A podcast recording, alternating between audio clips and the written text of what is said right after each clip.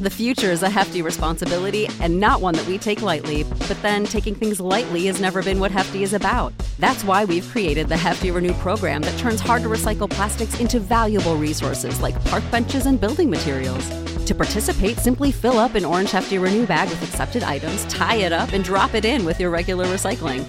That's it, it's that easy. It's time to rethink recycling with Renew. Particular valued resources may vary by geography. More info available at heftyrenew.com. Sick of being upsold at gyms? My guy, you're currently a base member. For $90 more, I can upgrade you to our Shred membership. For 130 more, you'll be a Swole member. And for just $300 more, you'll reach Sweat Platinum. At Planet Fitness, you'll get energy without the upsell. Never pushy, always free fitness training and equipment for every workout. It's fitness that fits your budget. Join Planet Fitness for just $1 down and $10 a month. Cancel anytime. Deal ends Friday, May 10th. See Home Club for details.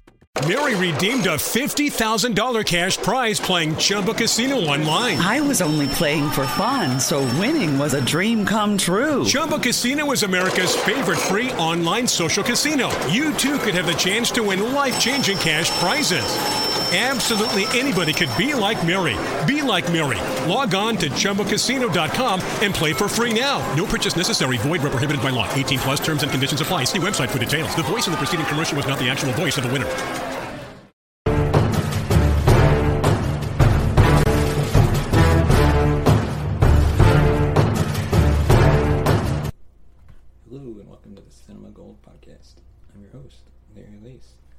Today we're continuing our series Classic Rewind and finishing up our review of the Beverly Hills Cop franchise, or trilogy, with number three. But first we'd like to thank our sponsor, Pondex, which is right up there, somewhere. You can visit Pondex.com and use promo code CinemaGold for 10% off your purchase. Pondex is a tool to help you grow and increase your audience your podcast. Visit Pondex.com. And now let's get on with our review of Beverly Hills Cop 3. I've spoken at great lengths in my film reviews about the disappointing nature of threequels. Most of the time, disappointment comes from the first film or two films being really good and the third one falling short. But with Beverly Hills Cop, the bar wasn't all that high to begin with. Nonetheless, Beverly Hills Cop 3 is the weakest installment in the trilogy, with both John Landis and Eddie Murphy on autopilot. Neither really wanted to be there. As a film enthusiast, you're always looking to find the best in any given film. If a film is not great, you praise the bit, bits that are. If none of it is good, you argue that it's not memorably bad. If it is memorably bad, you put the case that it's so bad it's good.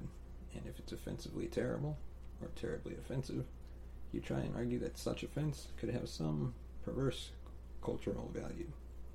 From this point of view, the hardest films to defend and the hardest to review are those which are bad in a boring way. Beverly Hills Cop 3 is a very bad, boring film.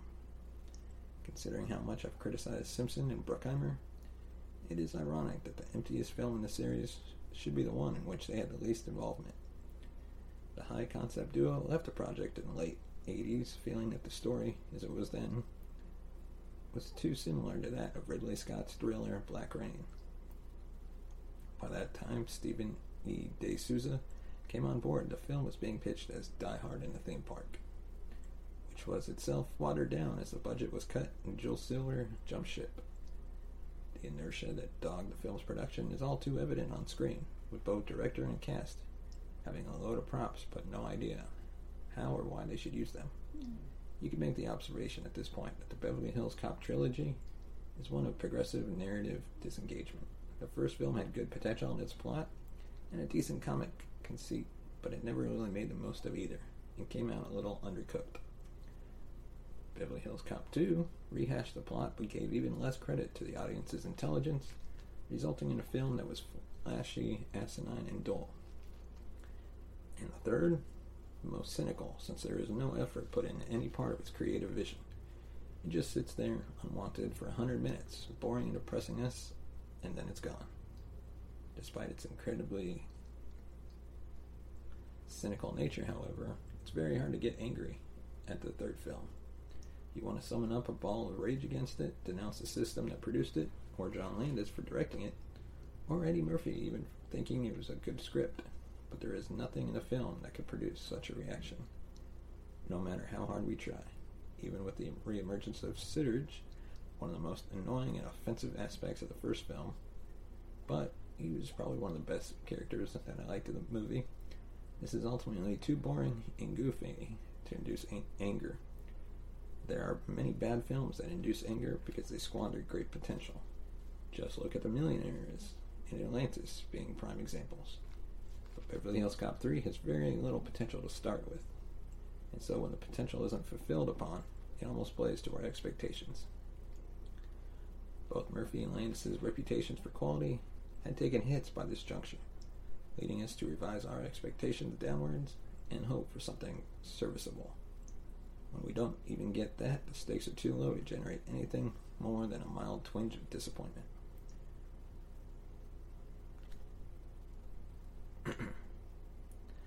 Putting aside the lengthy production problems, much of the failure can be blamed on Eddie Murphy. Landis took the gig knowing that the script wasn't any good on the grounds that Martin Brest had got around the same problem by letting Murphy improvise. But when Landis tried to feed Murphy shtick or give him room to move, Murphy refused to say the lines or do anything funny. It was alleged that Murphy was very jealous of the success enjoyed by Wesley Snipes and Denzel Washington in straight roles, and tried to steer away from anything that made Axel Foley a wise ass. Pretty much everything. Some of the longer scenes were shot with just Landis, which might explain why so many of the jokes fall flat. Because Murphy is so unwilling to play bad, to play ball, all the moments in Beverly Hills Cop 3 that could have been funny take, it, take on an odd and awkward feeling. The lengthy final set piece on the Wonderland Wonder World rides feel like it was originally written as a big comic finale, perhaps along the lines of the Pink Panther Strikes Again, where every aspect of a building is used to source a joke or generate tension. But with Murphy missing all his cues, the other actors seem unsure of how to play the scenes, and the film increasingly feels like a comedy which is trying to escape itself.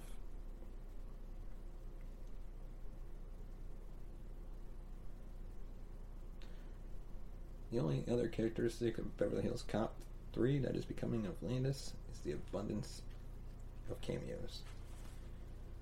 I previously praised Landis for his restraint in this regard when it came to Burke and Hare, only bringing people in for a good knowing laugh.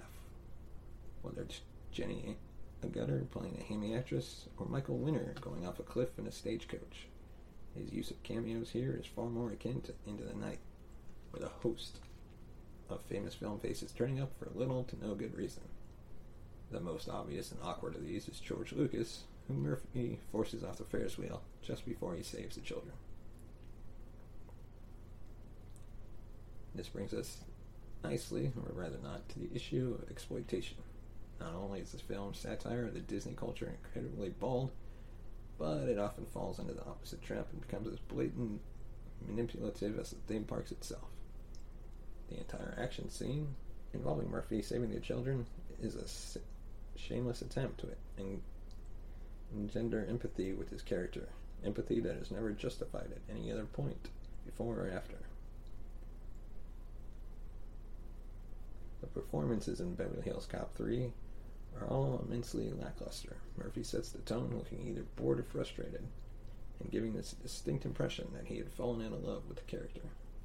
Judge Reinhold is largely phoning it in, making very little of Billy's new powers, and having no one to bounce off. Both Ronny Cox and John Ashton decline to appear. Timothy Carhart makes the very least of his villain, hitting most of the beats he needs to, but not leaving any lasting impression. Beverly Hills Cop 3 is a boring and depressing end to a franchise that barely got off the ground in the first place. With both its stars and directors working against their strengths and no effort being expended on the script, the film trudges in slumps from one failed joke to the next before eventually collapsing in a sorry heap. Ultimately, it's too boring to get too angry about, but it remains a low point in the careers of all involved. Thank you for watching this episode of the Cinema Gold podcast. Let us know your thoughts on this series. Were you a fan of the Beverly Hills Cop franchise? Which one was your favorite? Let us know on Twitter at Cinema Gold 2 or on Instagram at the Cinema Gold Podcast. Thanks for watching, and we'll see you next week. Mary redeemed a $50,000 cash prize playing Chumba Casino online. I was only playing for fun, so winning was a dream come true. Chumba Casino is America's favorite free online social casino. You too could have the chance to win life changing cash prizes. Absolutely anybody could be like Mary. Be like Mary. Log on to ChumbaCasino.com and play for free now. No purchase necessary. Void where prohibited by law. 18 plus terms and conditions apply. See website for details. The voice in the preceding commercial was not the actual voice of the winner. Sick of being upsold at gyms? My guy, you're currently a base member. For $90 more, I can upgrade you to our Shred membership. For 130 more, you'll be a Swole member. And for just $300 more, you'll reach Sweat Platinum. At Planet Fitness, you'll get energy without the upsell. Never pushy, always free fitness training and equipment for every workout. It's fitness that fits your budget. Join Planet Fitness for just $1 down and $10 a month. Cancel anytime. Deal ends Friday, May 10th. See Home Club for details.